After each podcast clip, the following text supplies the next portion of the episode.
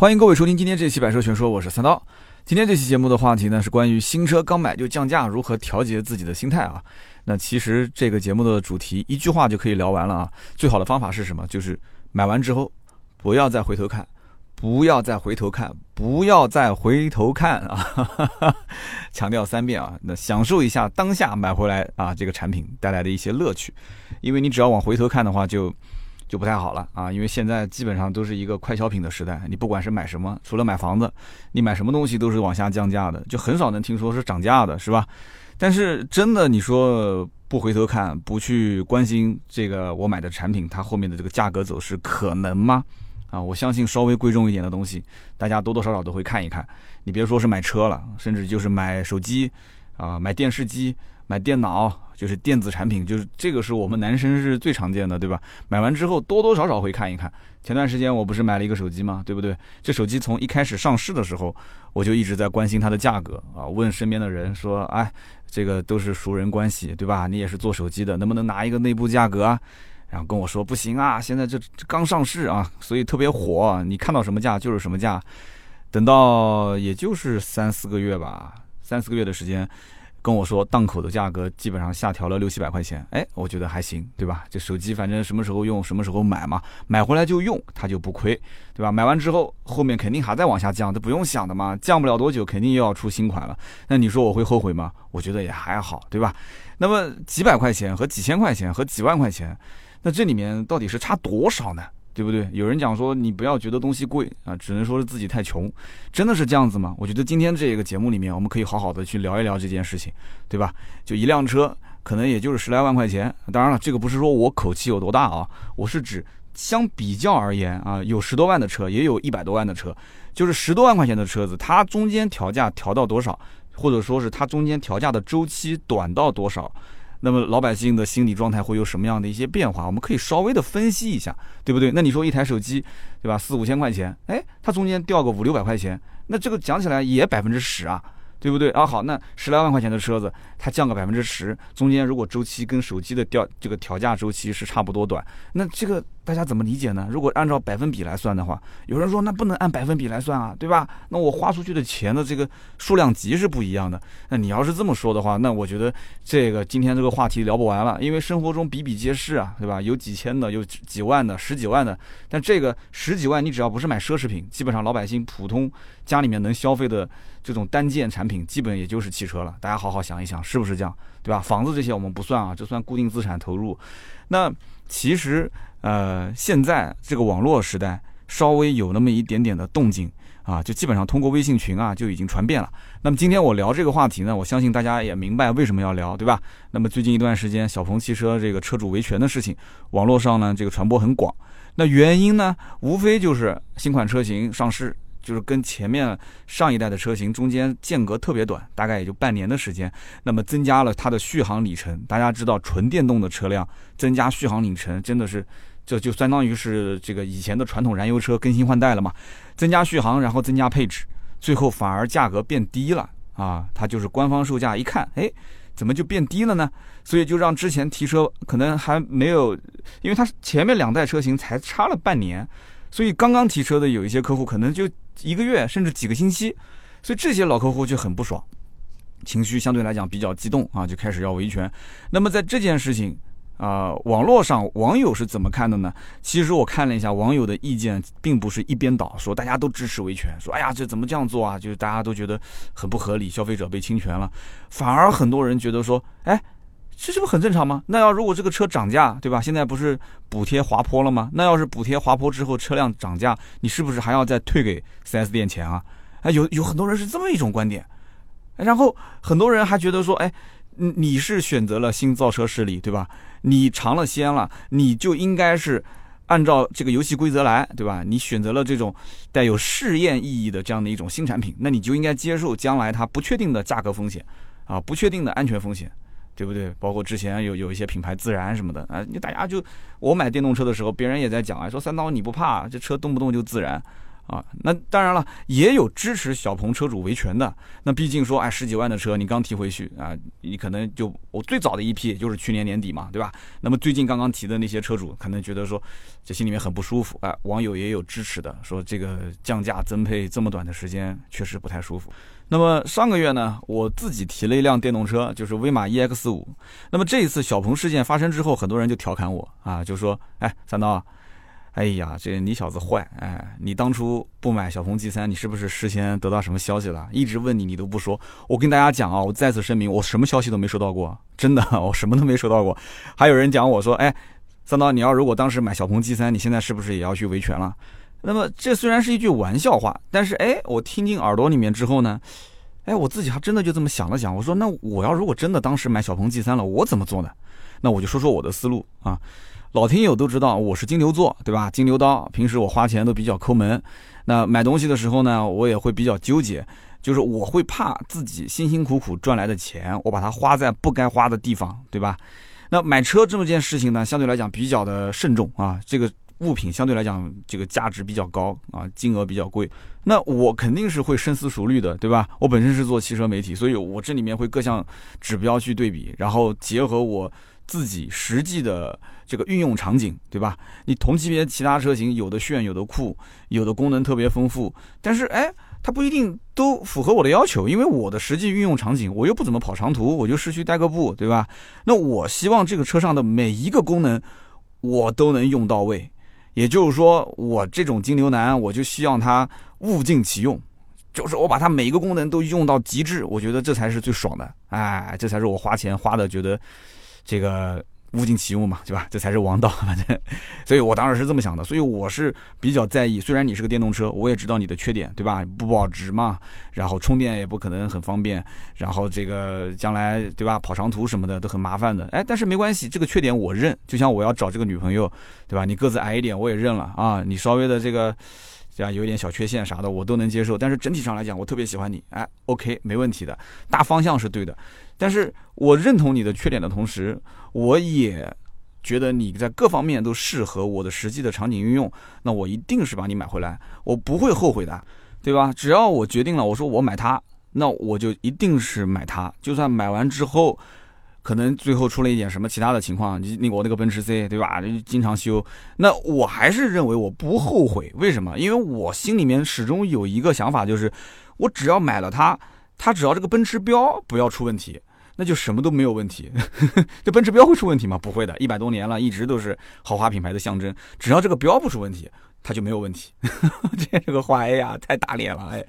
然后呢，这周六的啊这个节目，我会详细的分析这个我当时为什么选购威马 EX 五的整个思路啊，而且我开了也整整一个月的时间了，大家等这个节目也等了将近一个月了，提前预告一下啊，从提车到现在我开了八百多公里，那么这里面有很多非常好玩的故事，这周六就聊这个买威马 EX 五到使用它过程中的一些故事，好跟大家好好总结一下。好的，我们还是回到小鹏这个话题上来聊啊。就是如果说当时我决定买小鹏，因为我是六月二十五还是二十六、二十七啊，反正就是六月二十五号前后，当时提的车。那个时候，如果我要是提的是一台小鹏的 G 三，那就基本上巧了，因为小鹏 G 三正好是七月份之后出了这个事情。如果当时我要是真遇到这件事情了，我应该怎么做啊？我自己也去思考了一下，我会去维权吗，兄弟们啊？我当时就想了一下，我觉得我不会，我应该是会蹲在墙角。默默的画几个圈圈，然后那啥，我肯定连微博都不会发，为什么呢？因为你想，如果说连我这样的全职的，我还不能说自己是什么多专业的媒体，我是全职的汽车媒体，我都没有拿到一手的消息，我自己都是买完车然后遇到这件事情了，我还好意思去维权吗？啊，那这不是啪啪打自己的脸吗？这不是啊？你想一想，那另一方面。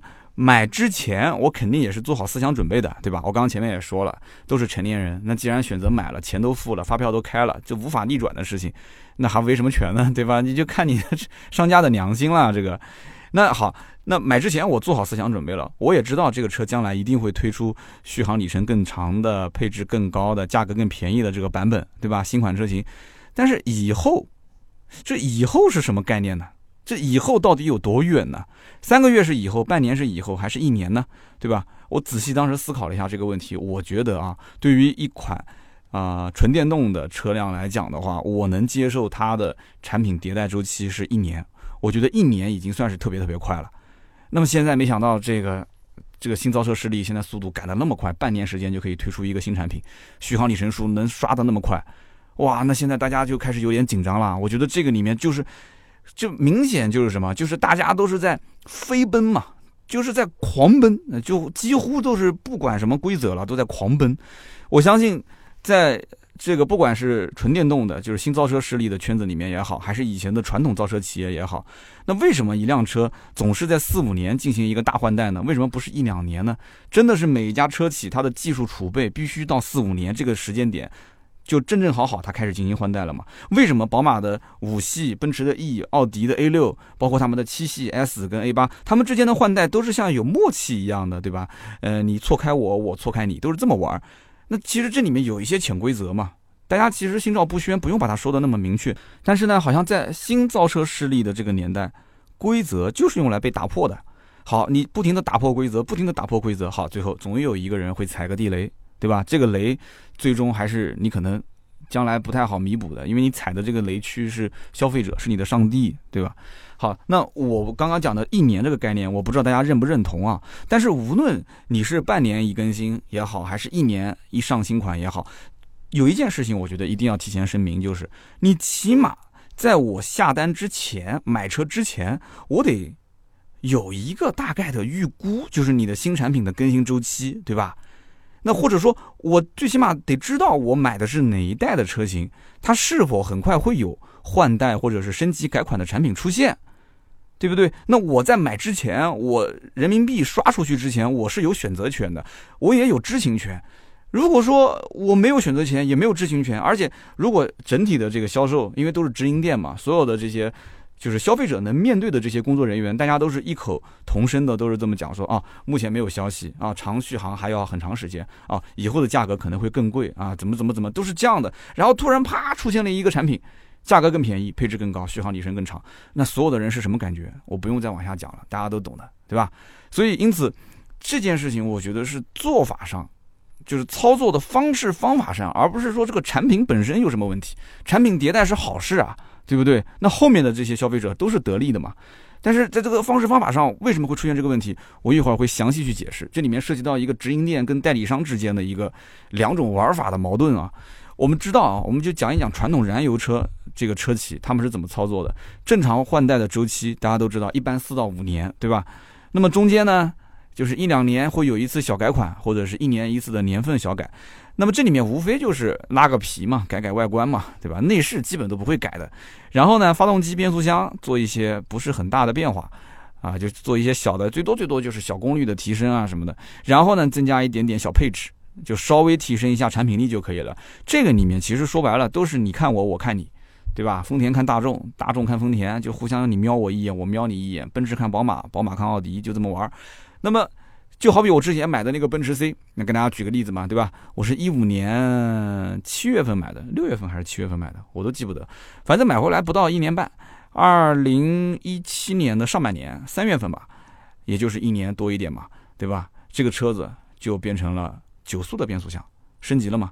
然后它的这个奔驰的 Command 系统，呃，也进行了更新，而且中间的那个 Command 的那个操控平台也进行了更新。那我也就买了一年半的时间啊。对不对？那我买的时候，我之前也不知道这个后面要升级的新闻啊，我哪知道一年半之后要升这个九速变速箱呢？我怎么知道它要升这个 Commander 的系统和这个造型都会有变化呢？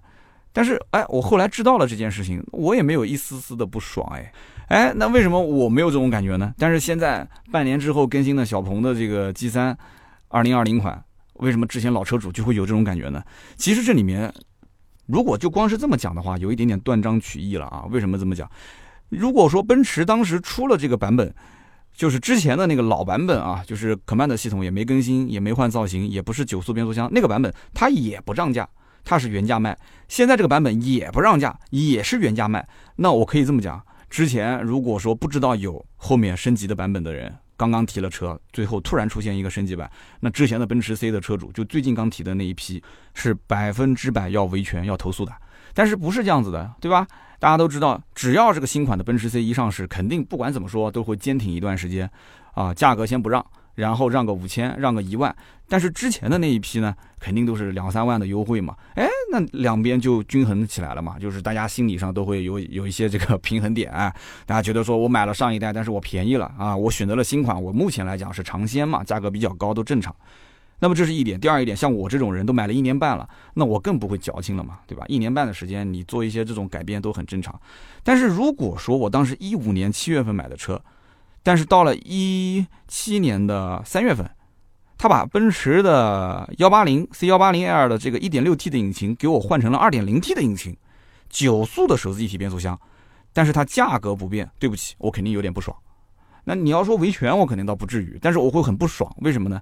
我会觉得说，我的天哪，你这个更新换代真的实在是太快了吧，对不对？因为我一五年买的时候，也就是才刚上市一年左右啊，一年左右，你紧跟着才又过了一年，结果我这个产品等于就是被淘汰掉了嘛，对吧？我以前开的一幺八零是一点六 T，你现在的 C 幺八零变成了一个二点零 T 的引擎，还是个九 AT 的变速箱，我的天哪，连那个 Command 系统都是最新的，造型也是最新的，我肯定不爽，我肯定百分百不爽，对吧？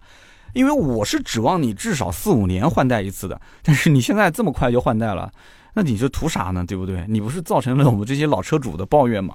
当然了，这种事情说白了也不是说一家两家，我刚刚只是在一直在假设。我跟你讲一个不是假设的真事。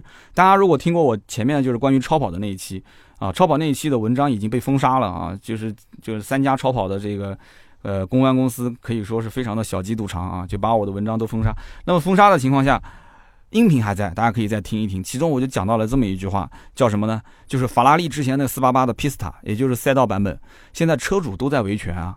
订货的车主现在要求退定金，我不要了啊。刚买的车主要求说法要有说法啊。因为什么呢？因为现在法拉利刚刚上了一款新车 F 八，F 八其实就是四八八的新款换代车型。要知道，首先它是换代车型，也就是这是最新款；其次就是它的售价不到三百万。啊，比皮斯塔便宜的多得多得多。再其次，这个车的动力跟皮斯塔的动力是一样的，那 OK 啊，对不对？你现在出了这么一个新款，那我们这些老车主，而且能买得了皮斯塔的车主，还不是一般的法拉利车主，家里面可能甚至之前都买过，是有相当相当实力的人，VVIP 客户才可以买得起这个皮斯塔啊，才能有资格买，应该这么讲，还是一个很抢手的车型，就带有收藏性质的，应该这么讲。所以因此，法拉利其实也是在提前换代了。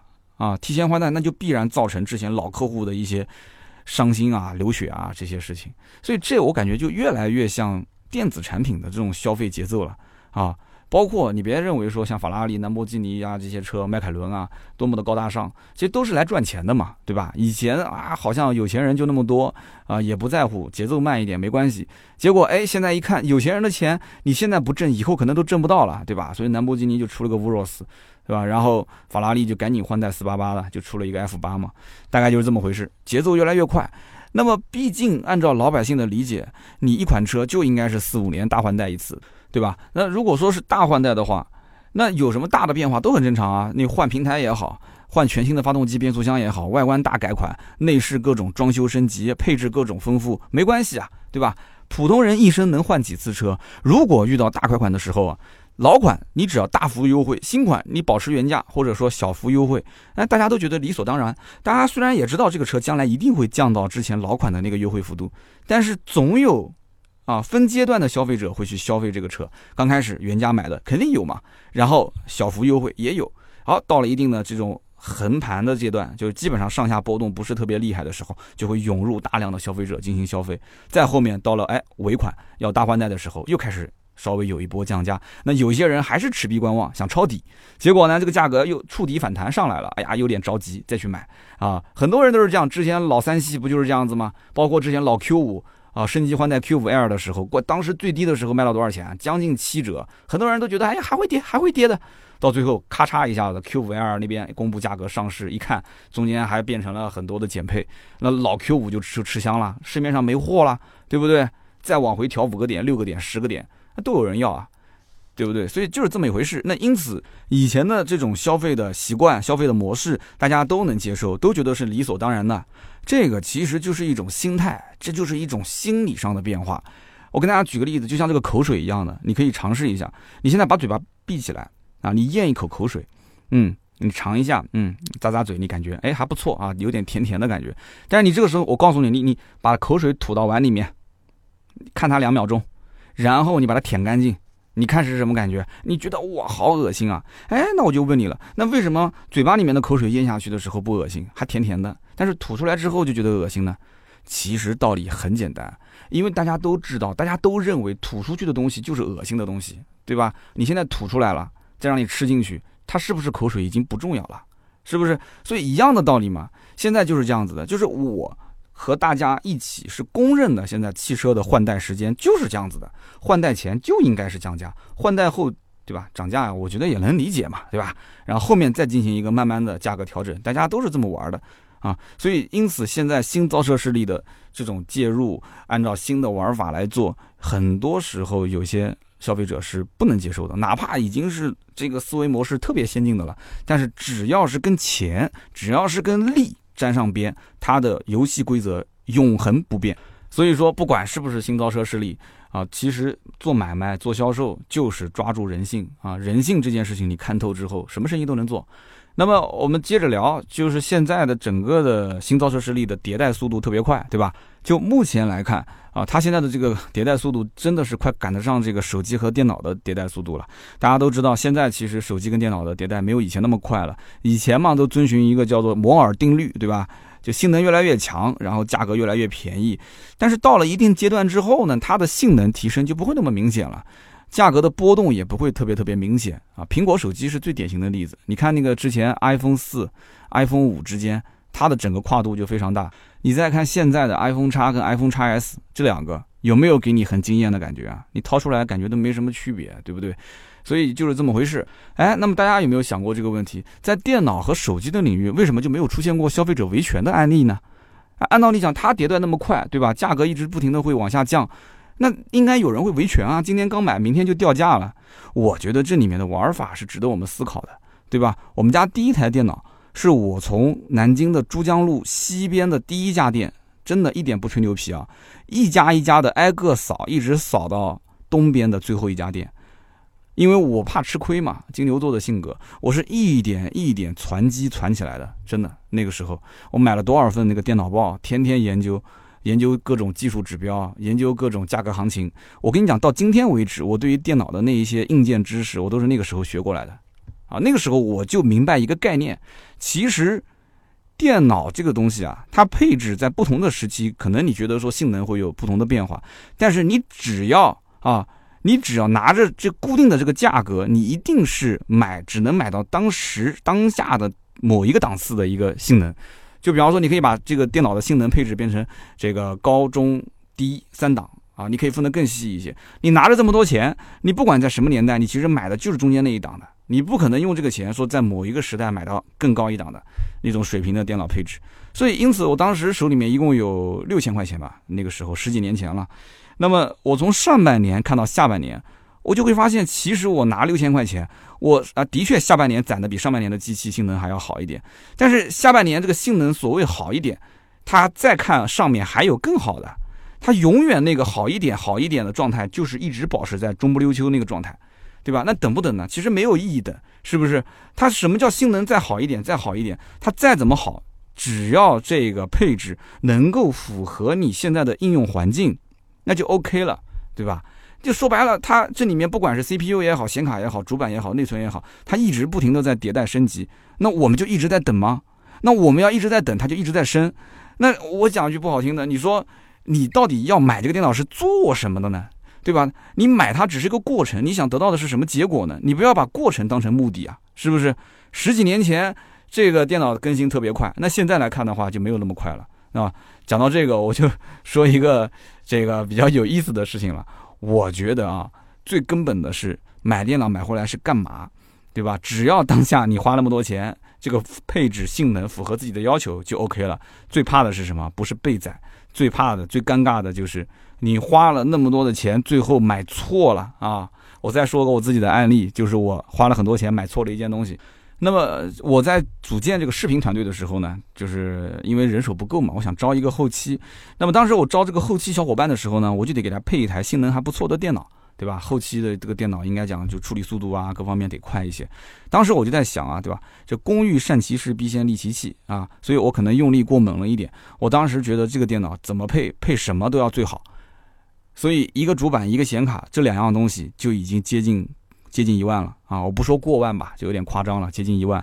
那么接下来再配其他的一些什么固态硬盘啊，什么内存啊，七七八八的啊，最后这个电脑配下来是一万大几千块钱。啊，那里面包括什么玩家国度啊，什么海盗船，什么内存条，什么一零八零显卡，交叉火线，我的天，我记不得具体这里面一些什么参数了。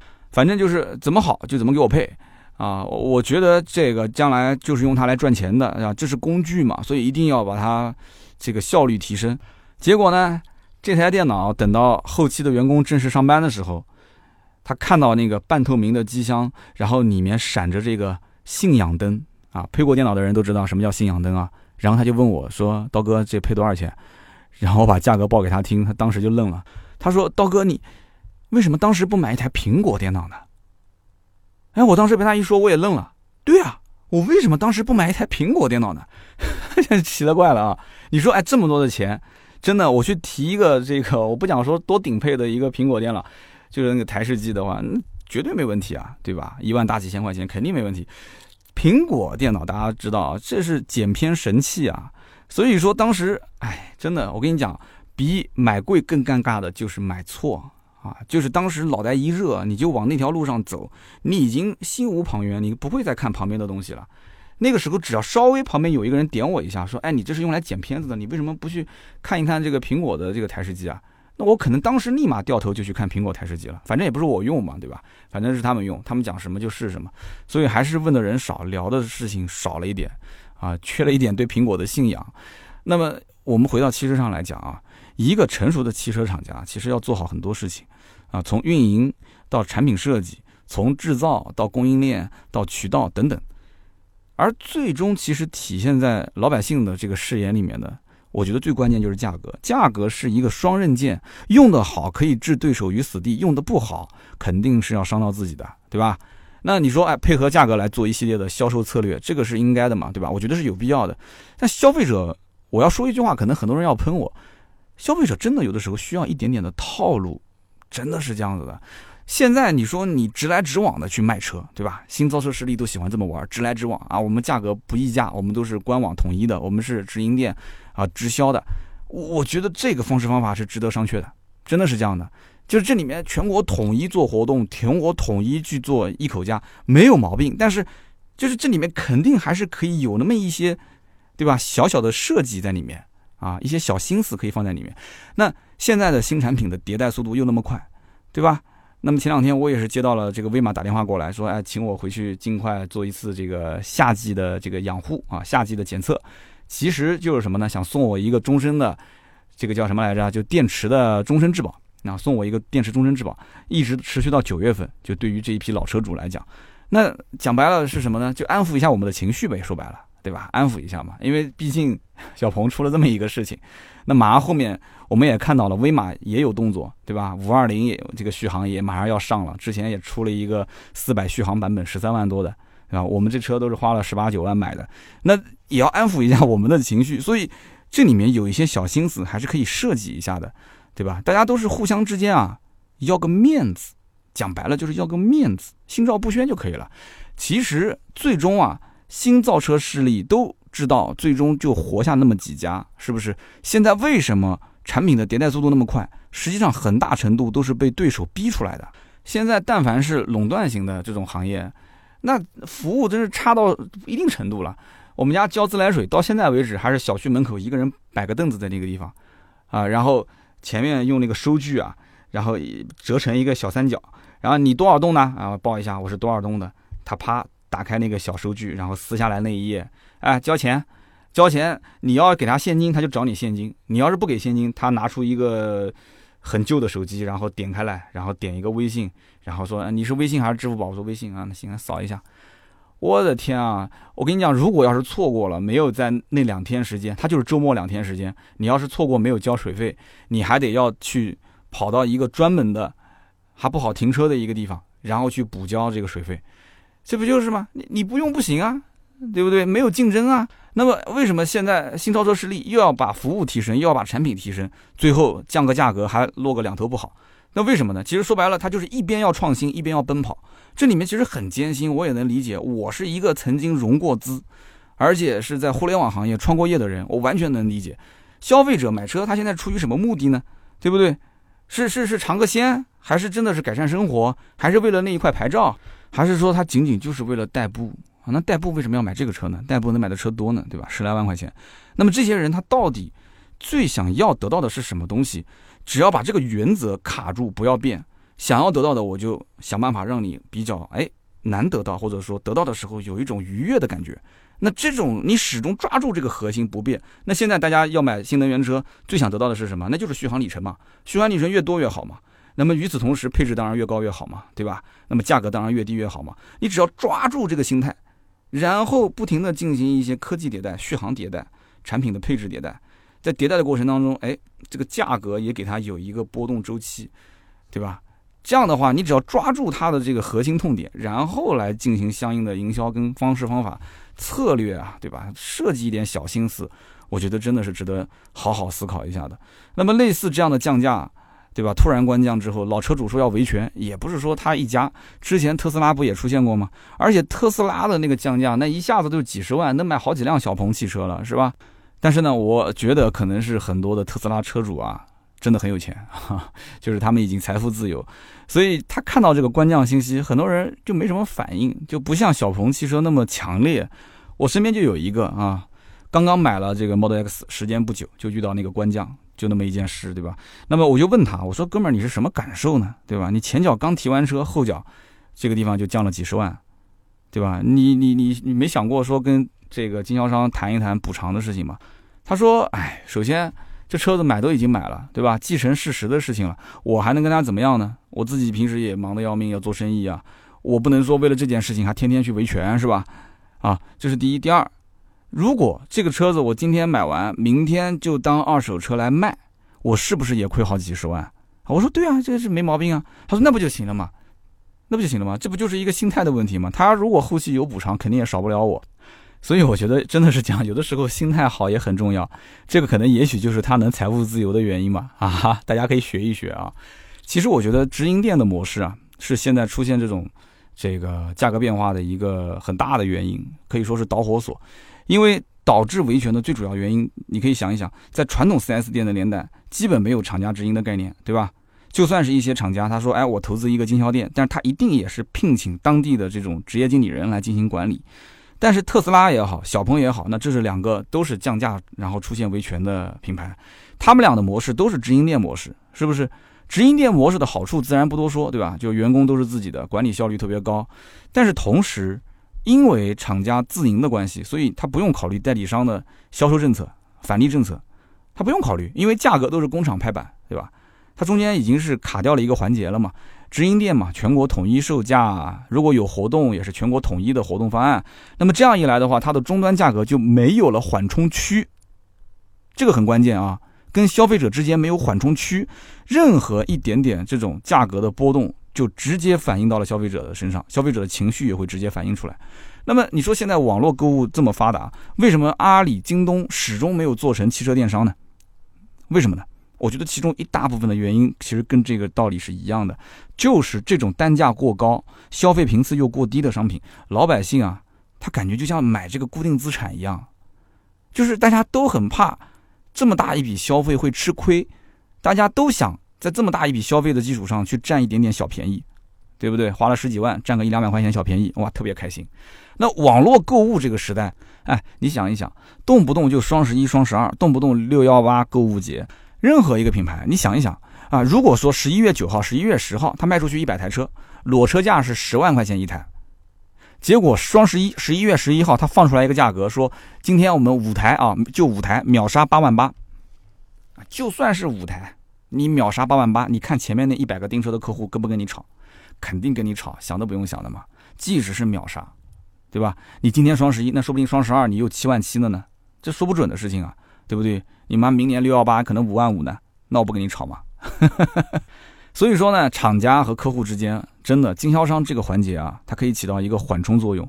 所以，如果说小鹏这样的事情，你要放到传统的 4S 店，就是经销商代理的这种模式里面，我相信一定不会发生。为什么不会发生？很简单，因为这种你说突然发售新车型，突然价格降低，突然配置增高，对吧？之前什么消息都没有，不可能，想都不用想。为什么？4S 店一定是最早得到消息的，它至少是比消费者要早得到这个车型相关的信息，要不然的话，他怎么进货啊？他怎么给销售员培训啊？对不对？他怎么卖啊？经销商基本上都是要压库存的嘛。那好，那么如果说这些代理商突然得到这么个信息，哎呀，出现了一个新款，然后突然出现这个价格又便宜了，配置又变高了，但是手上有一批的老款的车，对吧？而且之前刚刚才又卖掉一部分，那怎么办？我告诉你，传统的 4S 店的经销商集体不从厂家进货，一定是这样的，大家都不进。为什么不进啊？没车，没车你没得比吧？对不对？好了，现在你续航里程更多了是吧？配置更高了是吧？价格更便宜了是吧？可以啊，交定金等一年。哎，可以吗？我说了算，谁说了算？我说了算，我是经销商，我说了算。你在全城全国你都问不到车，为什么？全国经销商集体抵制，大家都不进货嘛？为什么都不进货？就是因为我要把手上的货都清掉，我清完我才能去进新货，对吧？一年订不到车，半年订不到车，你就是厂家仓库放爆掉了，我都不会进货。是不是这样子嘛？经销商可以有个缓冲嘛？那最终局面全国无车嘛？所以经销商一定是从自己的利益角度去出发，但是有的时候，哎，这种反而间接的保护了消费者的利益，是吧？那如果说老款车型厂家对于经销商又没有补贴，对吧？然后新款车型价格又突然变便宜了，那不经销商导致他的利益受损吗？那么在这种前提条件下，我相信经销商一定会想尽一切办法，要么就是让新款车型涨价。你厂家比方说规定卖这个钱，跟以前老款比不是价格便宜了吗？那我就涨价，我加价卖行吗？我加装潢卖，我加各种各样的费用卖，我一定要把这个两个车型之间的价格拉开，对不对？要不然的话，你老款怎么卖啊？最后可能会导致什么？新款你一台都卖不出去，那厂家自然又要调整价格政策了，是不是？肯定要鼓励经销商赶紧把老款处理掉啊，对吧？然后多卖卖新款啊？为什么要这样？他要增加市场占有率啊。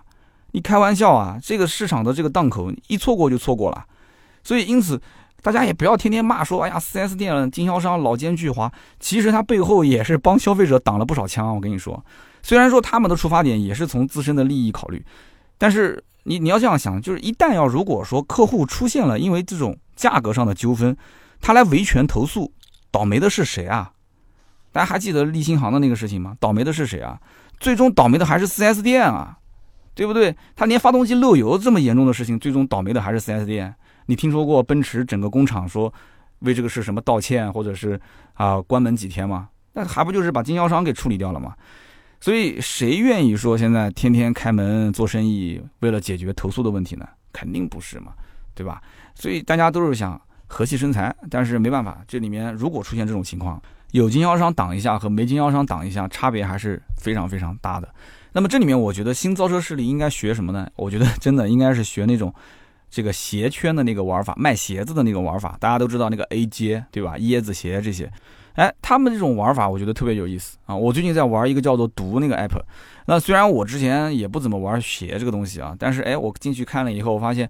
我平时买鞋差不多那个价格也可以买 A 阶，那我为什么不买 A 阶呢？就说明哎，我不了解，对吧？我不是这个圈子的。那你穿一双 A 阶你会很潮，那同样可能我的鞋比 A 阶还要贵，但是穿出去之后就感觉像个中年人，因为别人也看不出是什么牌子，是吧？普普通通的一双鞋，所以我就开始哎接触了这个鞋圈之后，我才知道原来其实卖鞋这里面也是靠很多的一些大腕儿啊炒起来的啊。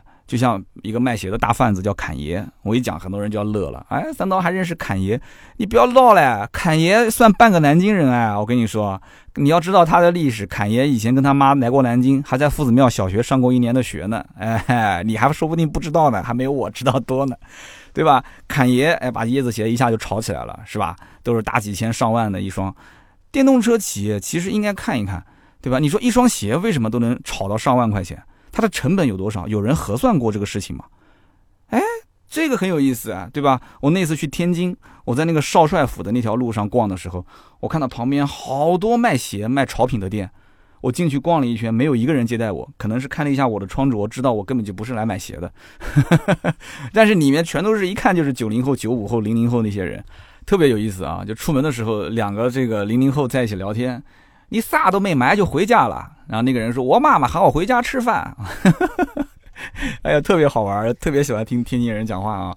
完了之后。我刚刚讲到鞋这件事情，我觉得真的，它的产品力只是一方面，但更多的是什么？名人效应，对吧？文化包装嘛，都炒上去的嘛。这就像我再讲一个这个题外话，就像一九零八年的时候，当时上海的这个南京路通了这个有轨电车。有人讲这你讲的太跑偏了，这跟有轨电车有什么关系？你不要闹，在那个年代，有轨电车一九零八年的时候，没有人敢去做，大家都觉得这是个怪物。什么叫做有轨电车啊？这东西怎么会自己动啊？啊，别人都怕说坐上去之后灵魂就被带走了，是吧？过几天就死掉了，没办法，所以运营方就只能请当时大名鼎鼎的这个黄金荣，对吧？上海三大亨之一黄金荣、张啸林、杜月笙嘛，请了黄金荣过来啊，带了一帮其他的名人一起坐这个车，所以老百姓当时一看，哎，这个坐有轨电车都是有身份的人嘛，对吧？他们都不怕，那我还怕什么呢？他们都很安全，对吧？坐着看上去也老色一啊。啊，所以因此这个其实就是一个炒作，就是一个名人效应，对吧？当年在看热闹的人群当中，有一个人，后来比黄金荣的名气更大，这个人叫做杜月笙啊。所以我跟你讲《杜月笙传》，我可以从头到尾就不用看草稿的给你说一遍，真的，这个我太了解。其实说到底啊，所有的老百姓对于这个不可控、不可知的结果啊，都会产生愤怒和恐惧的情绪。就很多事情，你要如果提前沟通好。哪怕你就放一点点的消息出来，让大家有一个心理准备，我觉得都会好很多。其实现在不管是买家也好，卖家也好，就是要个面子。大家听到我拍脸的声音了吗？就是要个面子，对吧？本来你说，哎，我自己本来就买了一个别人都不知道的品牌啊，一款纯电动的新产品、新车型。你说我信仰也好，尝鲜也罢，哎，反正我买都买了，对吧？我自己开起来，我自己用，自己爽就可以了。但是，哎，谁知道结果？一下子就出这么个事情，就大家觉得买亏可能只是一方面，更多是觉得自己没面子，自己感觉自己是个傻瓜，没面子是很重要的。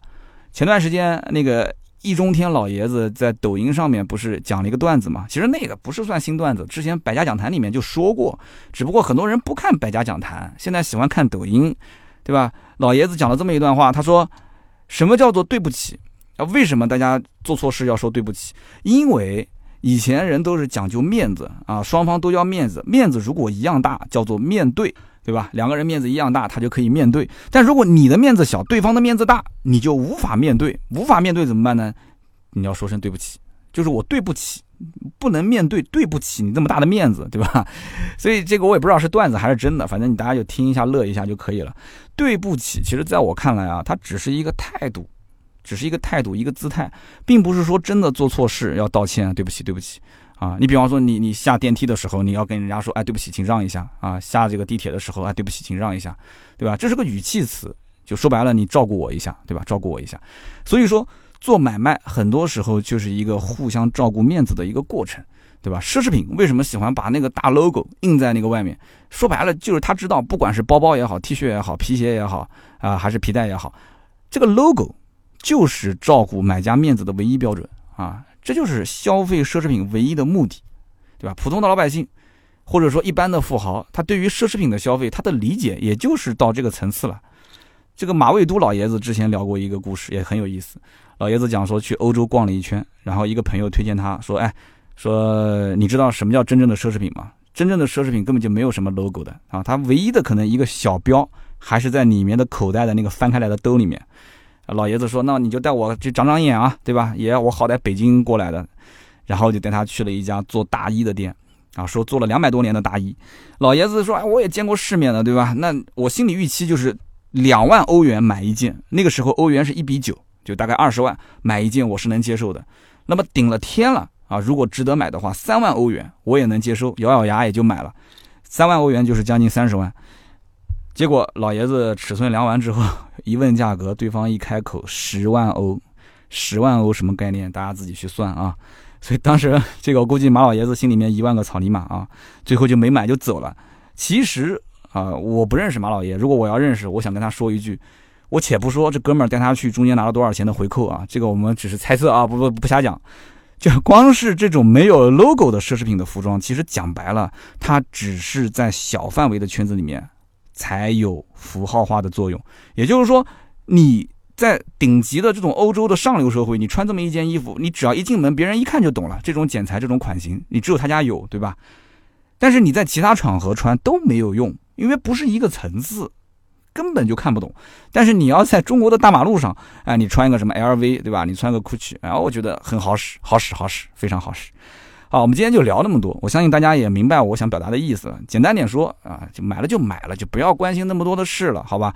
后面不管怎么更新换代，实际上都跟自己无关啊，痛也就是痛一下而已，面子丢了，自己想办法找回来，对吧？找不回来，只能说明自己实力不够。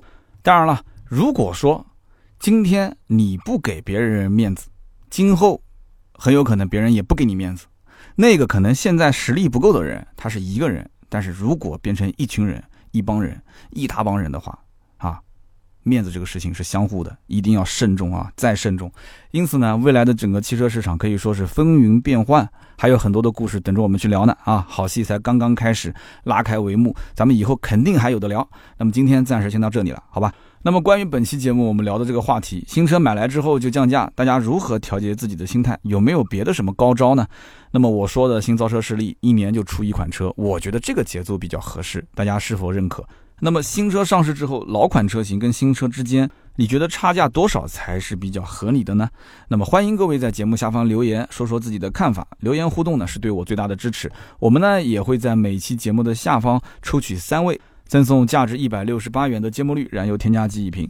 好的，那么看看上一期的节目留言互动。上一期呢，我们说的是新轩逸啊。那么我看到点赞最多的一位，他是叫卡鲁八六，他说三刀能不能开一期节目说说卡罗拉和雷凌？卡罗拉呢，前段时间是公布了一个预售价，但是基本上不出意外，卡罗拉的价格跟雷凌应该是差不多的。你看往年不管哪一代的卡罗拉和雷凌价格都差不多啊，它只是会做一个稍微的错位。就是可能这个比那个贵个两三千块钱，多这么一点配置，少那么点配置，这个很常用的一个套路。之前的奕泽跟 CHR 就是这样的，大家一看就懂。那么这一代的卡罗拉和雷凌，其实外观上的差别就不像上一代那么大，所以这也是现在雷凌的一个利好的消息。如果之前雷凌跟卡罗拉的这个造型差别特别大，就会导致卡罗拉的销量特别大，但雷凌销量就会很小，所以只能多一些优惠。来抢卡罗拉的客户，但是现在两个差别不大，就会导致一个什么现象呢？就是雷凌后期的优惠幅度不会那么大，那么反过来也会是个正循环，卡罗拉的优惠也不会那么大。所以因此，我个人推断就是卡罗拉和雷凌不用指望后期大的这个幅度跳水啊，不要指望了，肯定不会像之前很快就变成一万多啊，甚至一万大几千。它可能刚开始长期会处在一个一万以内的一个优惠，最多也就是一万冒那么一点点小头啊。基本上就稳定在这个位置，除非这个级别的市场出现一个非常非常强有力的竞争对手。但是目前来看，轩逸肯定不是啊，其他的目前也没看出来有谁能说干得过丰田的这两个车。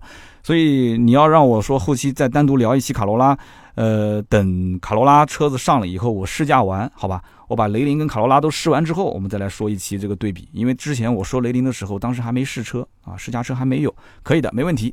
那么下一位听友叫做夜深时的风，他说和媳妇儿婚后买了人生第一辆车，当时父母也给了一些赞助，呃，这个赞助呢，基本上买一辆飞度是够的啊。后来呢，看了丰田，看了本田，看了大众，看了日产，甚至比亚迪、吉利、雪佛兰、别克，我全都看了啊，就光打车费用就花了三四百块钱。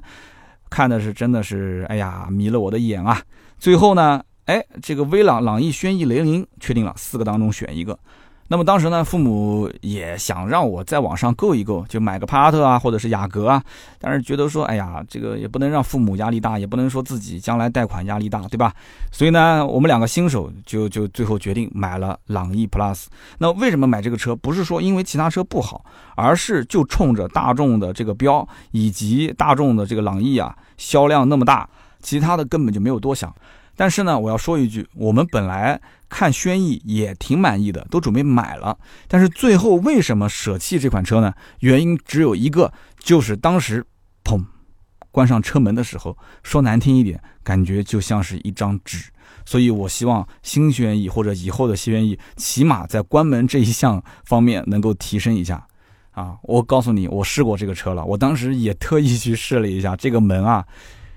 你要如果说以前是 A4 纸，那现在相当于就是铜板纸啊啊，铜板纸也只能是这样了。